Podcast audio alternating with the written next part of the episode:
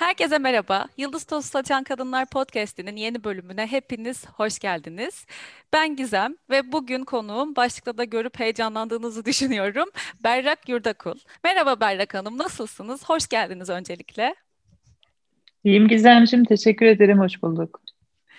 Ee, çok gerçekten e, teşekkür ediyorum buna katılmayı, konuk olmayı kabul ettiğiniz için ve böyle güzelce hemen neredeyse ayarlayabildiğimiz için yoğun programınızın içinde.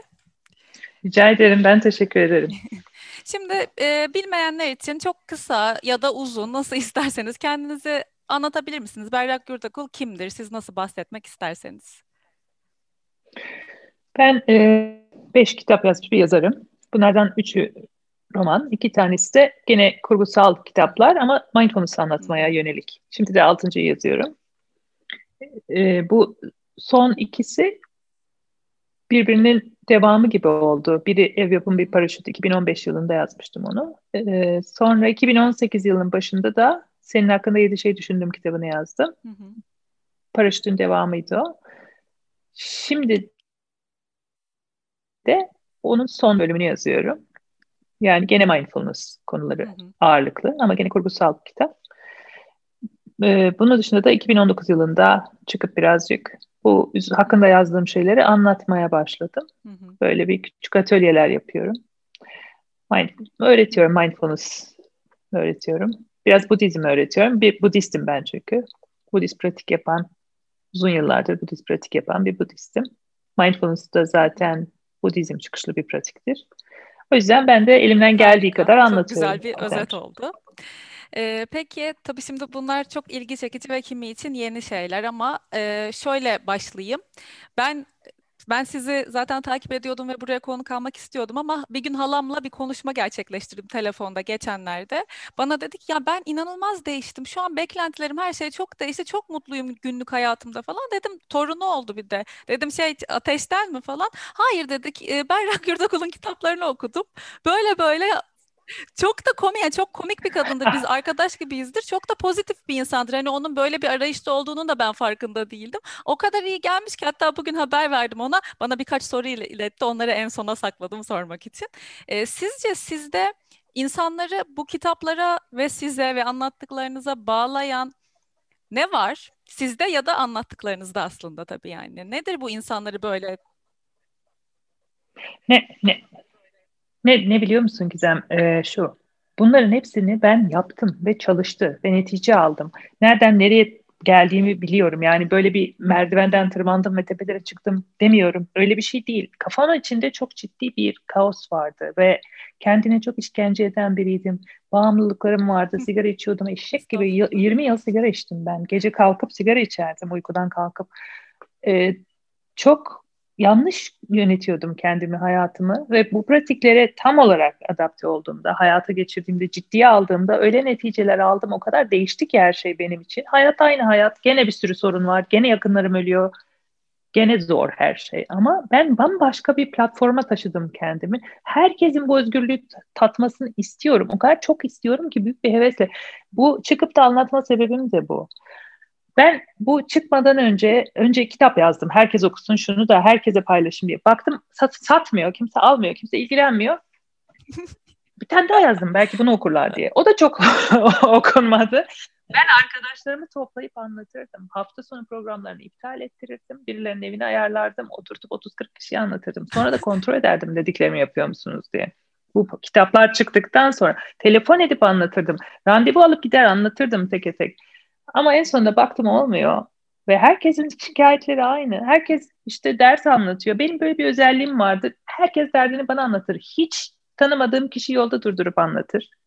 Ve mesela en özel sırrını verir biri bana. Böyle partide dururken biri gelir biliyor musunuz işte ben bilmem bir zamanlar bir şeyler çaldım onları da bilmem nereye sakladım falan. Böyle şeyler düşün. Öyle bir lanet gibi bir süper gücüm vardır benim. Herkes derdini bana söylerdi.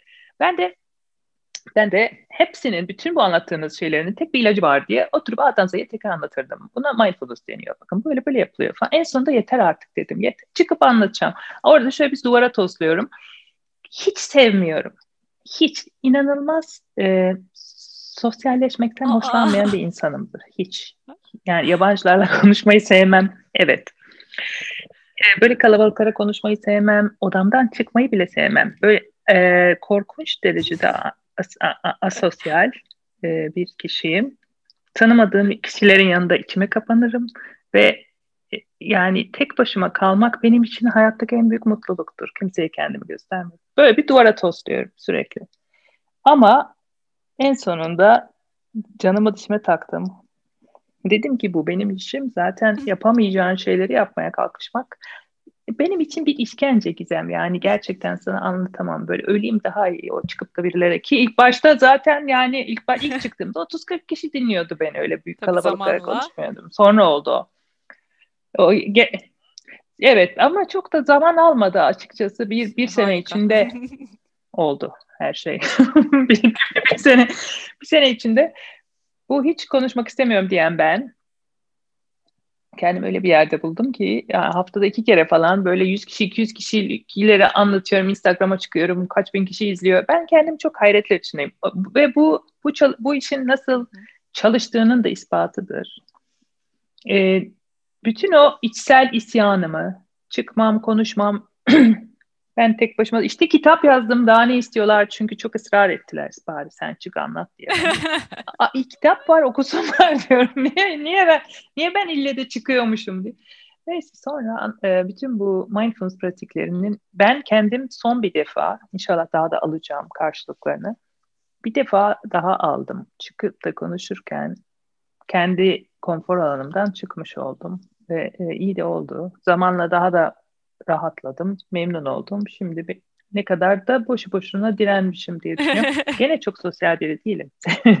gene gene kendi e, küçük alanlarımda olmayı seviyorum ama e, yani söylediğin, anlattığın şeyi yapman lazım. Yapmadığın şeyi de anlattığında hiçbir karşılık bulamıyorsun.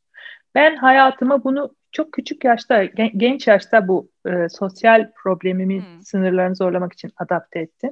Hep zorladım kendi. Zorlamak ama çatışma değil. Yani çatışmasız bir şekilde o sınırlarda gezdim.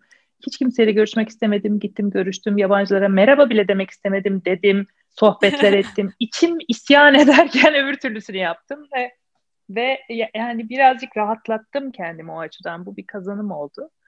Bu son çıkıp da konuşabilme kazanımını da cebime attıktan sonra gördüm ki bir insanın yapamayacağı hiçbir şey yok. Hep hepsi zihinde bütün bu sınırlar. Ya bunu söylemek kolay, kitapta okumak kolay, kendi hayatına geçirmek zor. Ve onu da başarınca diyorsun ki durun arkadaşlar ben bu işin şu şu bölümünü iyi biliyorum. Çünkü yaptım. Gel sen de yapabilirsin. Bu özgüven geliyor sana. Çünkü sen çıkmışsın aslan gibi o er meydanına. O zaman siz aslında e, kendiniz bunu zaten deneyimleyip dediğiniz gibi hani meyvelerini de aldığınız için benim halam ya da X bir kişi bir kitap okuduğunda yani gerçekten tabii ki isteyerek ve hakkını vererek okuduğunda o da kendi gündelik yaşamında bu basit mutluyum e, haline gelebilmiş oluyor demek ki birazcık. O, bak şö, şöyle olur. O, o kitap e, sizi mutlu etmek için yazılmadı. Siz nasıl mutlu olabilirsiniz? Neden mutsuzsunuzu göstermek için yazıldı. Kitap en fazla Zihinde bir ışık yakar. Gerisi evet. bütün iş sizde, top sizde. Ben bana da bu pas verildi. Ben o pası sürekli sürekli tekrar antrenman yaparak şut çekerek işte gol yapabilme basketi çevirmeye çalışıyorum. Top hep bende. Hep sektiriyorum topu. Ben topu size veriyorum. Hı hı. Siz o topla oynamaz kenara koyarsanız hiçbir şey değişmez. Zihnimle anladım. Aa bu çalışacak bir şeye benziyor. Tabii tabii işte mutluluğun sırrı deyip gene normal hayatına devam edersen sihir değil ki bu. Bu bir pratik.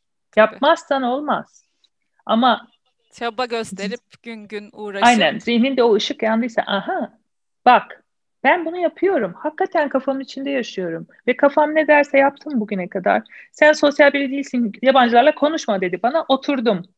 Buna inandım. Bunu kabul ettim ve oturdum. Şimdi çıkacağım. Çok zor olacak. Çünkü bana çıkma çıkma çıkma diyor. Çıktım. Nefes aldım. Bunu yapmazsanız kitapta e, anlamak hiçbir şey yaramaz. Yapmanız lazım. Yapmanız Tabii. için zaten. Kitapta okumanız için değil. Tabii. Tabii orada öyle cümleler var ki ben de bir iki kitabınızı okudum. Ee, şey oluyor gerçekten hani özellikle hiç ama hiç kendiyle ilgili bir farkındalığı olmayan bir kişi için bir cümle dediğiniz gibi aa ben bunu gerçekten yapıyorum. Böyle düşünüyorum ben gerçekten. Aslında o ışık ışık yanıyor. O ışığı takip ettiğin zaman da aynı e, sizin de söz ettiğiniz gibi bu bir araç oluyor bu kitap ve o kişinin kendi mutluluk yolculuğu başlıyor. Evet. Önemli olan ayık olmak ve uyanık ışık, olmak. Işık, ışık tabii? yanınca Bunları Gizem, okurken. ışık yanınca, ışık hep öyle o kadar yanık kalmıyor. Zihnimizin nasıl çalıştığını biliyoruz. En önemli olay bile flulaşıyor ve uzaklaşıyor bizden. Hayatımızın en önemli kişisi ölüyor. Her gün o kadar acı çekeceğiz zannediyoruz. O acı bile azalıyor. Bu iyi bir şey tabii zihnin seni ölmemen için bir aldığı önlem. Ama bak, her şey fade out ediyor. Her şey yavaş yavaş bizden uzaklaşıyor. Bizim onu diri tutmak için gayret göstermemiz lazım. Işıkların ışığı yansın zihninde. Eğer o ışığı sen canlı tutmazsan o yavaş yavaş sönüyor. Böyle güzel bir kitap okumuştum. Orada da ilgimi çeken bir kita- şey cümleler vardı. Neydi? Bilmiyorum tam hatırlayamayacağım. Ona, ondan sonra da bitti gitti. Gitti. Kaçıverir elinden. Tabii. Doğru. Peki şimdi birazcık fix sorularım var. Onları sormak istiyorum. Siz dediniz yani e, ben bir yazarım. E, eğitim hayatınız nasıldı? Yani akademik geçmişiniz siz e, ne okudunuz? Hani hep hayaliniz yazar olmak mıydı? Hayat nasıl sizi buraya getirdi? Ya ben e, hikaye anlatmayı çok seviyordum. Çok okuyordum inanılmaz derecede. Asla edebiyat, felsefe falan filan böyle bir şey okumuş değilim maalesef. Ne okudum biliyor musun? Hı hı. Ne okudum? Bankacılık okudum. Bankacılık ve film. İşte bunlar çok ilgi çekici geliyor bana. Gerçekten ilk başta işletme okudum üstüne bankacılık master yaptım New York'ta NYU'da ve e, o sırada Camillo'yu yazmaya başladım kafamda. E, ama o kadar çok okuyordum ki yani e, 12-13 yaşından itibaren deli gibi okumaya başladım. Ondan önce çok ilgilenmiyordum açıkçası. Ama ne bulursam okuyorum, su gibi okuyorum. Günde 4-5 kitap okumaya başladığım oldu. Dedim ya sana çok sosyal biri de değildim. Zaten mümkün değil yani. E, çalışırken mümkün. Şimdi mesela e, şeyi Altıncı Irk diye bir kitabım var benim. Onu onu yazarken en çok onu o zaman okudum. Bir az bir aşağısı da diğeridir. İki Cihan'ın Bekçisi Yemen'de geçen tarihsel bir kitap. Onun içinde çok yani görsen ne okuduğumu şaşırırdı. Öyle bir delice okudum. Ee, o zaman da bütün dinleri çok araştırıyordum. Budizmi çok araştırıyordum. Camillo'yu yazarken artık Budist olmuştum ama şeye daha gitmemiştim. E, Nepal'e. Nepal'de benim kurum. Ve yavaş yavaş Budizm benim hayatımda böyle baş köşeye doğru süzülmeye başlamıştı. Hem yazarlık hem de bu pratik beraber gidecek. O belli olmuştu yani ben bu işi yapacağım. Benim işim bu. Ama bundan para kazanıp kazanmayacağımı, hayatımı idame ettirip ettirmeyeceğimi anlayamadım. Ve zaten bu işten benim evet belki beni geçindirir diyecek kadar para kazanmam daha yeni yeni oluyor. Yani yeni yeni benim kitaplarım birazcık acaba satacak mı gibi gözüküyor. O yüzden bayağı bir zaman sanki hobiymiş gibi devam etse de bütün vaktimi aslında ona veriyordum. Bütün vaktimi. Peki yazar olmak bu kitap okumaya başladığınız zaman aklınıza yani içinize girmiş miydi Hayır. bu istek yoksa tamamen Hayır girmemişti. Hayır. Ee, bu şeyi kitabı yazmaya başlamadan önce gene şunu yapsam ne kadar iyi olur. Şunu birisi yazsa ya ama kimse yazmayacak galiba dur ben yazayım durumu oldu. Hani şunu bunu, bunu niye böyle anlatmıyorlar? Birisi bunu böyle anlatsın diye mindfulness'a bakarken kendimi ortaya çıkmış bulduğum gibi. Çünkü böyle bir, aklımda böyle bir hikaye var. Keşke biri yazsa deyip herkese gene anlatmaya başlayıp sonra yok bu böyle olmayacak. Ben şunu bir yazayım ve adım adım adım adım iş ciddiye bindi. Sonra aynı senin gibi bir editör e, tanıyan bir arkadaşıma şeyi verdim, skripti. Sonra o bana dedi ki işte Cem Mumcu basmıştı ilk olarak kitabımı. Cem Mumcu'dan bana e, randevu aldı. Gittim ona verdim. O da bana dedi ki ben bunu basarım falan. Birden böyle elimde bir kitap buldum. İnanamadım gözlerime ve bu böyle oldu. sonra da Sonra da ikincisi çıktı artık o ondan sonra ipin ucu koptu. Ama o, o çok okuma ben bir gün yazar olacağım hevesiyle değildi. Ben kendim okumayı sevdiğim içindi öyleydi. Tabii bu da yardımcı bir şey olmuş sizin için. Bir cephane olmuş tabii o bütün okuduklarınız en nihayetinde sanırım. Ee, peki birazcık e, Budist olmak Türkiye'de bir e, bu yıl yaşayan bir Budist olmak sizin için nasıl? Yani Budizmi anlatın gibi bir yerden sormuyorum bunu da. Siz bunu nasıl deneyimliyorsunuz? Biraz ondan bahseder ya, Budist olmak nerede olursan ol fark etmez aslında. Yani keşke bir sangha olsa, bir, burada bir bir tane e, küçük manastırımız olsa buluşsak diye düşünüyoruz tabii bazen ama Budizm, bu Budizm tabii. aslında yan, yalnız yürünen bir yoldur. Yalnız. Kendi kendine ışığı ol derler burada. E, zaten hiçbir zaman da tam yalnız değiliz. Çünkü kitaplar var. Hocalarımızı online de görebiliyoruz artık. Ve bir de gurum var benim. Onunla içsel bağlantımızın biz devam ettiğini düşünürüz. O öldü zaten. Çok oldu öleli. E, kendi kendine yapılan bir çalışma yeterlidir Budizm'de. O pratik illa da çok şey paylaşmak zorunda değilse. O paylaşılsa ne güzel olur, harika ama olmuyorsa da olmaz. Ve şimdi dediğin pandemi ise eğer, pandemiden bahsediyorsan, benim hayatımı çok değiştirmedi. Ben çünkü dediğim gibi öyle fazla çok ortalıkta gezen biri değilim. Evdeyim genelde. Spor yapıyorum eve. Peki bu harika. Peki bu pandemi sizin e, bu Instagram canlı yayınlar olsun, daha interaktif sohbetler olsun. O anlamda e, yolunuzu nasıl etkiledi? Sanki ben daha fazla sizi duymaya ve görmeye evet. başladım gibi hissediyorum ama belki ilgilendiğim içindir. Hayır, haklısın. Ben bu pandeminin başında e, dedim ki biz, bizim gibi kişiler kendini bu um, travmatik durumlarda, bu büyük kaoslarda, bu sıkıntılarda daha rahat yönetmeyi öğrenmiş olanlar bizler. Bir, bir tık daha şu anda herkesten daha az telaşlı olan bizler. Biz bir çıkalım ve konuşalım biraz belki faydamız dokunur diye düşündüm ve canlı yayınlar yapmaya başladım. Baktım ki çok ilgileniliyor. Daha da arttırdım tabii ki. Çünkü evlere kapanmış ne olacağız diye düşünerek oturuyoruz. Neden olmasın? Öyle öyle ihtiyacımız olduğu için böyle biraz bir artış oldu buna ilgi ve bu beni çok mutlu ediyor. Çünkü ben de, ben de duyuyorum. Bana şu açıdan iyi geldi. Ben şu bağımlılığımı bıraktım. Ben şu sınırımı aştım gibi neticeler alındığında bu beni çok mutlu ediyor. Çok sevindiriyor. Güzel. Tabii. E, halamın sorusu şuydu bari onu yeri gelmişken sorayım. Bunlar çok güzel hani e, katılınıyor işte izliyoruz ama bu ileride bir gün tabii ki pandemi bittiğinde bunu böyle yüz yüze yapma hayaliniz var mı? Atölyeler, e, belki ne bileyim inziva, toplanma bir yerde Hayır, bir, bir, birkaç günlük bir çok şey. Çok da hayal değil bu. Ben zaten yüz yüze yapıyordum atölyeleri. Sonra da pandemi girdi araya. Ben e, yapıyordum yani bunları. İnziva falan. Ha, öyle mi? O demek Yok bu şu anda online yaptığım atölyeleri ben yüz yüze yapıyordum. E, ama sonra iptal edildi. Hatta vardı programda. Nisan'da bir şey yapacaktım. İptal edildi.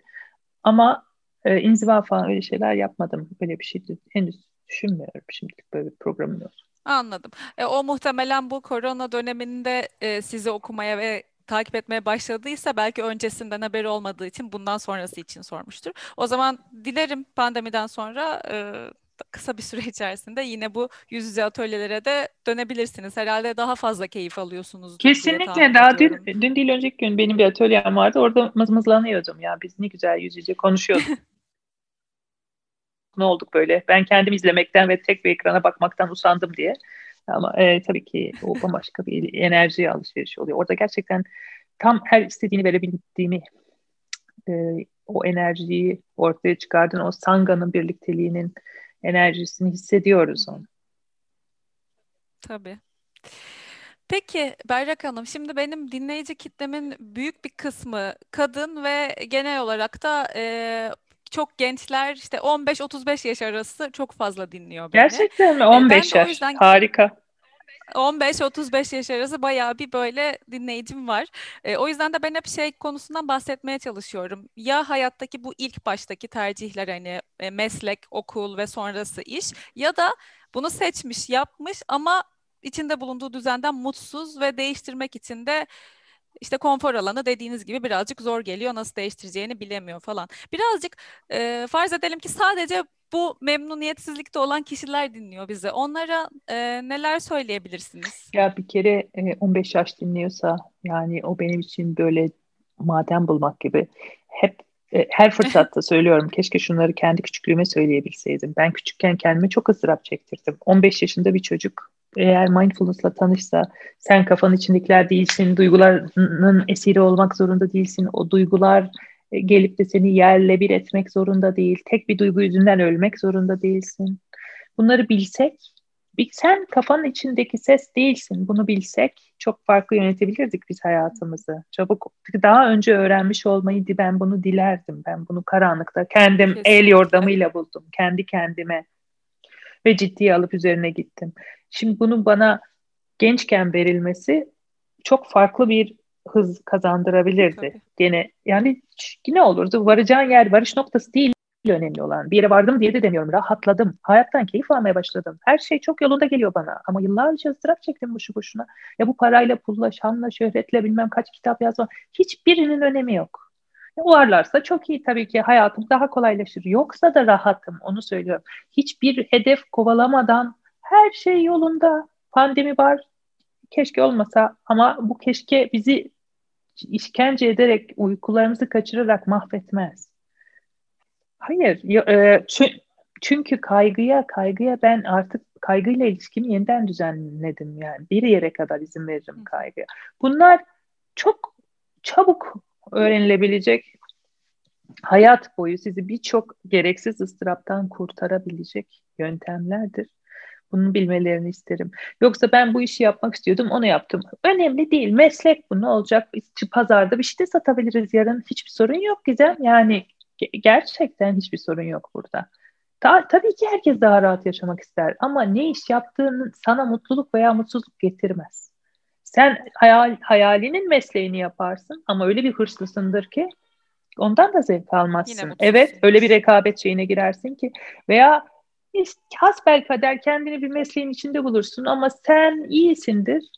Çok da fark etmeden gene iş sende bitiyor. Senin kafanın içinde bitiyor kafanı doğru yönettiğin sürece nerede olursan ol sorunu e, çıkarmazsın. Kendi sorun çıkarmazsın. Kendine ve başkalarına. Gerektiği kadar çekersin ıstırabı. Hasta mısın? Hastasın. Paran mı bitti? Yok. İşte ne bileyim birim öldü. Öyle bu kadar başka ne var hayatta? Mecburiyet yani işte felaket geldi, virüs geldi. Bunlar bizim hep beraber yaşadığımız felaketler. Mecburuz. Çekeceğiz. Hastalık ve yaşlılık ve ölüm gibi. Bundan kaçış yok. Hı hı. Diğerleri birçok şey zihin ürünü olanlar.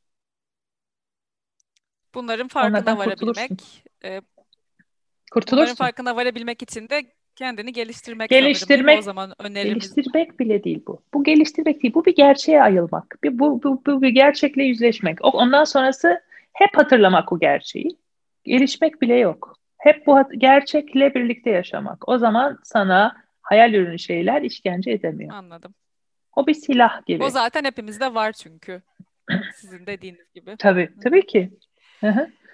Kesinlikle. Peki sizin mesela e, düştüğünüz işte modunuzun çok düşük olduğu, motivasyonunuzun olmadığı günler e, yaptığınız şeyler neler? Nasıl kendinizi e, topluyorsunuz ve devam ediyorsunuz ya da toplamıyor musunuz? Şöyle, evet ikisinin ortasında bu cevap. Şimdi bir kere herkes gibi benim de modumun düşük olmaya tabii. iznim var. izin veririm kendime. Nedenine bakarım bir kere.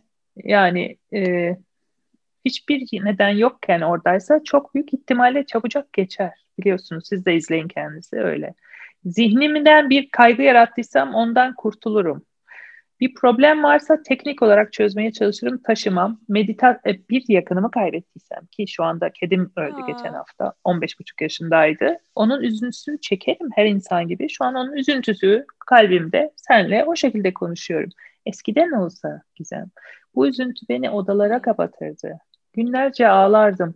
Bunda da yanlış bir şey yok. Böyle yaşayan da e, kınamıyorum kimseyi. Sadece bazen mevcut acıyı biz zihnimizden kata kata yanlış yaşıyoruz ve çok uzatıyoruz. İşlevsiz hale geliyoruz. Bu mindfulness o, onun dozunu da ayarlar. Şimdi bu acıyla ben çok uzun süre gezeceğim çünkü o benim 15 buçuk yıllık dostumdu. Ama onunla birlikte ona rağmen çocuğumla oyun oynayacağım. Ona rağmen seninle podcast yapacağım. Aşağıda yemek yapacağım. Bunları yapabileceğim. Hayata katılırım ben. Ben hangi bir duygu e, eşliğinde hayata katılmayı öğrendim. Gene oturup meditasyonumu yaparım çok çok karanlık değilse için ve seyrederim. Duyguyu seyrederim, zihnimi seyrederim. Ne kadarı hayal ürünü, ne kadarı gerçek, ne kadar duruyor, ne kadar yer kaplıyor. Hepsini bunların not ederim. Ve bu ondan sonra da geçer zaten. Onu da söyleyeyim. Ve neşeyi yaratırım içeride. Neşeyi, sevinci, coşkuyu. Peki Biraz bize iş düşüyor. Evet, yani siz çok güzel anlatıyorsunuz ve eminim dinleyenler ya dinleyenlerden şey diye düşünen olacak hani çok güzel anlatıyor ama ben bunu nasıl yapacağım? O yüzden ben de tam elimizdekilerle yola çıkmak istiyorum. Sizin bütün kitaplarınız önümüzde. Biri de var hiç daha önce mindfulness çalışmamış ve anlamak ve bunu uygulamak istiyor hayatına. Ee, hangi kitapla başlasın, e, nasıl ilerlesin, ne önerirsiniz? Ev yapımı bir paraşütle başlasın. Ben bu kitap okudum, çok etkilendim, çok sevdim deyip de sonra bir sene sonra birisi bana mesaj atıyor. Bir sene sonra bakıyorum bir sene önce de yazmış. Ee, benim hayatım darmadağın oldu. İşte acaba ne yapsam? Gene nereden başlasam? O, o bir sene mesela hiçbir şey olmamış. Okay? Bu çok sık geliyor karşıma. Bu bir kere paraşüt okuyup kenara konulacak bir kitap değildir. O bir egzersizlerle doludur içi. O kitap kurgusal evet ama arkada koca bir kaynakça var. Bütün bu öğretinin kalbini koydum o kitabın içine ve çok e, çabucak size hemen okuduğunuz anda uygulamaya başlayabileceğiniz egzersizler koydum gün içinde. Bunları yapın. Kitabı okudum, beğendim, size de tavsiye ederim deyip kapatıp kütüphaneyi kaldırmayın. Dursun hayatında çantasında gezen var paraşütle ve o en çok o istifade etti. Başucuna koyan var. Bunlar yapılacak. Mindfulness pratiği artık sizin en yakın arkadaşınız olacak. O da çalışır o zaman. Anladım.